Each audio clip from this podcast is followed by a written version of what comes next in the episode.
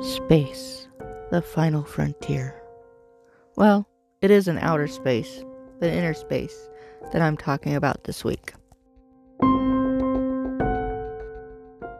Hi, this is Amy Jo, your stationary nomad, and this is Living from the Bottom to the Top, a podcast about me living my life in my vehicle and my pursuit of buying a house. By now, you should know that I live in my vehicle full time. You might not realize is just how much space I have, or more like the lack of.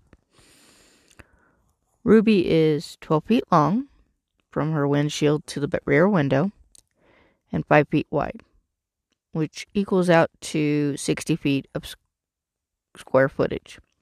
Sounds like a lot of, doesn't it? Well, here's the reality check.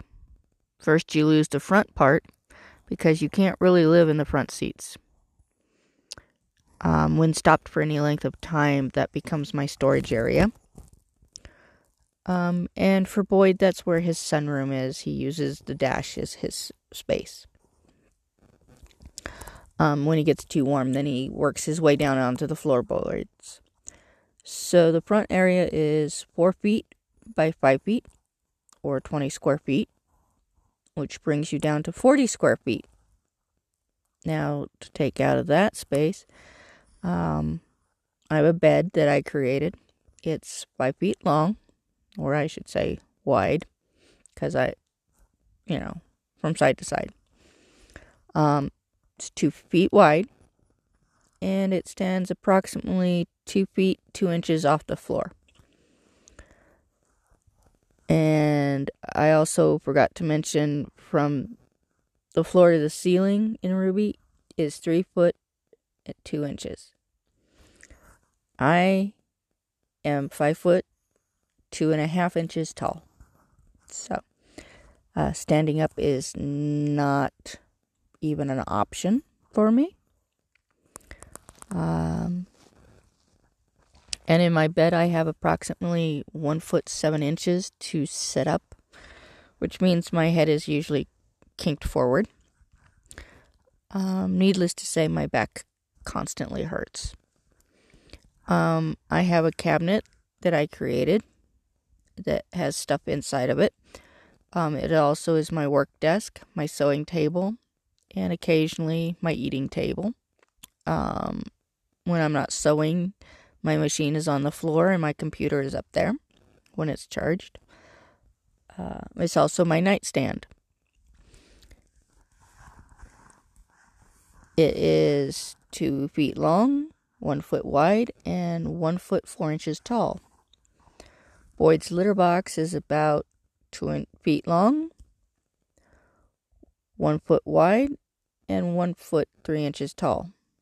I have a camper toilet that is one foot by one foot and is a foot tall. That also doubles as my chair for my de- my uh, space in front of my cabinet because I can't put my feet underneath it. Um, I have three totes that don't go up front; they don't fit. Um, so they're off to the side, and in total they measure two feet long each one's two feet long and one foot seven inches wide. And when they're stacked together, there's like an inch maybe from the top of the roof. Um, then I have a tool tote that uh, is one foot by one foot and is one foot tall by three inches, and that includes my jumper cables, my screwdrivers, my ratchets, my wrenches, my pliers, um, a couple other things that are in there um, that you never know when you're needing. Um, then you take, then you add in uh, Boyd's feeding area for his water and his food. So, and this looks like this is going to be kind of a short episode, but that's okay. Um, Care to guess just how much space I have left after all that? I'm betting you might be surprised to learn that I reside in exactly seven square feet of space. seven square feet of space. I live in the extreme tiny living. Um, a lot of people think this is a really easy life. Um, it's really not. You, if you're having a really hard time visualizing just how much seven square feet is, um, measure it out and painter's tape on the floor. You know, figure out the configuration for s- seven feet. Like I said, my bed is five feet wide, so that would give you what two feet in length. Um, and at the front of that, you add a door. Well, not the front, the side. You add a door because that's all I have. Um, now that's your area. You know that door's for getting in and out and realizing there is a step there. Um. Now, the next thing you need to do with the painter's tape is to measure three feet, four inches from the ground up and put a mark there. That's the height. Now, you're not allowed to stand up beyond that. You have to, you're six feet tall. I'm sorry, you have to bend over and and walk around like that. Um it's not as easy as a lot of people think. Um I do lose my balance quite a bit. I'm large chested. Um, so just leaning over is like having, you know, weights pulling me forward. Um,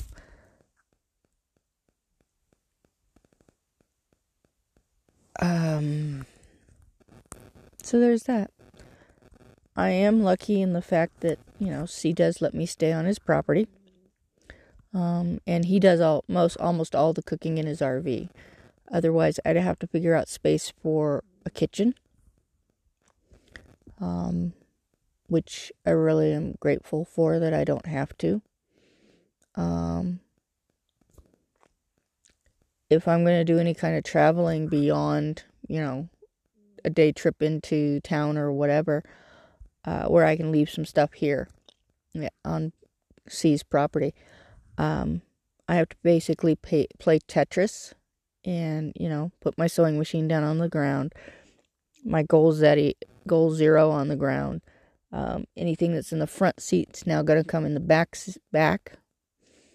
Um, but I have to be able to get to things like my tools. Um, Boyd's got to be able to get to his food. You know, if I'm going to do long distance driving, it takes some working um, and I have to make sure, you know, things aren't going to shift around too far or too much. So it really isn't. It really isn't surprising that after five years of living in a vehicle, I really, really, really want a house. Um, I've seen where people have that want thousands and thousands of square footage. And for me, it's amazing that, you know, 900 square feet seems huge to me. That's a hotel room. Do you know a hotel room configured just right would be the grand would be the Taj Mahal to me? I could stand up straight. Um, you know, I don't know what my body would do if I, I, I was able to stand up straight for more than a couple hours at a time. Um, be able to sit in my bed without being hunched over so I can, you know, you know, sit up straight and read and whatever or be able to lay down without having to figure out, oh, okay, I've got to sleep at this funky angle because I'm five foot two and a half and Ruby's only five feet across. That's two inches that, you know, I have to curl up. I have bad knees. They cramp. They hurt. I'm tired of being in pain. And then it's cold. That adds to the pain. Um, yeah. And I want a place that has a tub with on demand hot, scalding water. Scalding hot water. Instead of having to go take a shower at the truck stop and pay $14. Be able to just go and run a tub full of water and soak in it. That would just be beyond amazing at this point. So, what I have to say is be grateful for the space that you do have and that you live in. And in those moments when you think your space is actually closing in on you, remember, I live in seven square feet. And if you have a house that's two bedroom, three bedroom, five bedroom, and you think it's too small, remember there are those of us that live in exceedingly small spaces every single day. So this month I'm using the Colette Baron Reid's Wisdom of the Oracle deck. She uses this in her as her teaching deck in her Oracle school, which at some point I would love to attend. Um, the question for the the question I asked is what does my audience and I need to know for the coming week? The card I got was card number 27, exchanging gifts in reverse. Now, eh, Colette doesn't see reverse cards as bad. They're protection cards, which means you need to stop. It's a stop sign. You know, stop, look, and listen, and go from there. Um, so she has them.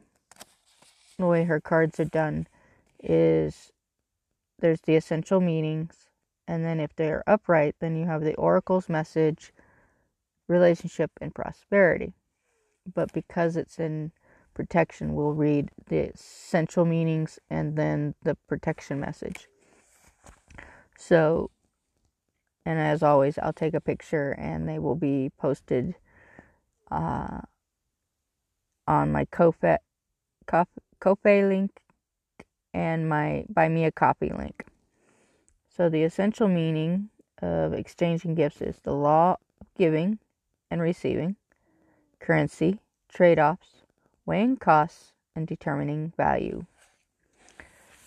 And because it's in protection, we were reading, it says, Be careful what you pray for, because you just might get it. And then realize you don't want to face the hefty price tag that comes with it. You may find yourself in a situation you've always desired, but know you will have to walk away from, or even fail at it, because you can't or won't pay the dues it asks of you. If you want to be fame, a famous musician, you have to practice your craft every day. If you want to be a millionaire, you have to be responsible for managing the money and paying the taxes. Even a windfall bears a cost. It's okay though, because Spirit will help you achieve balance over time. Another message here reminds you that being only the giver and not the receiver plays out in many relationships in your life where you find yourself in victim mode, in a codependent dynamic, or holding on to a false sense of control. Others may push you to continue to prove yourself. The time has come to distance yourself from this kind of imbalance. Being aware of the need for both give and take is the first step to your true destiny. It's all good and getting better. Not only can you handle this, you can flourish as a result of it. It's kind of an interesting uh, statement there. Considering my class, you know, the program that I'm doing, um, this week's was uh, we're to be finding our life purpose, which I'm having some difficulty with. So I'm guessing that card's telling me I need to kind of step back a little bit and reevaluate what's going on. Um, so would be interesting to know what you have to say about the the podcast. Um, give me some topics you'd like to hear about as well. Uh, you can do that either through the Anchor app or you can leave me an email, which is also in the description, or on any of my support pages. Thank you. See you next week.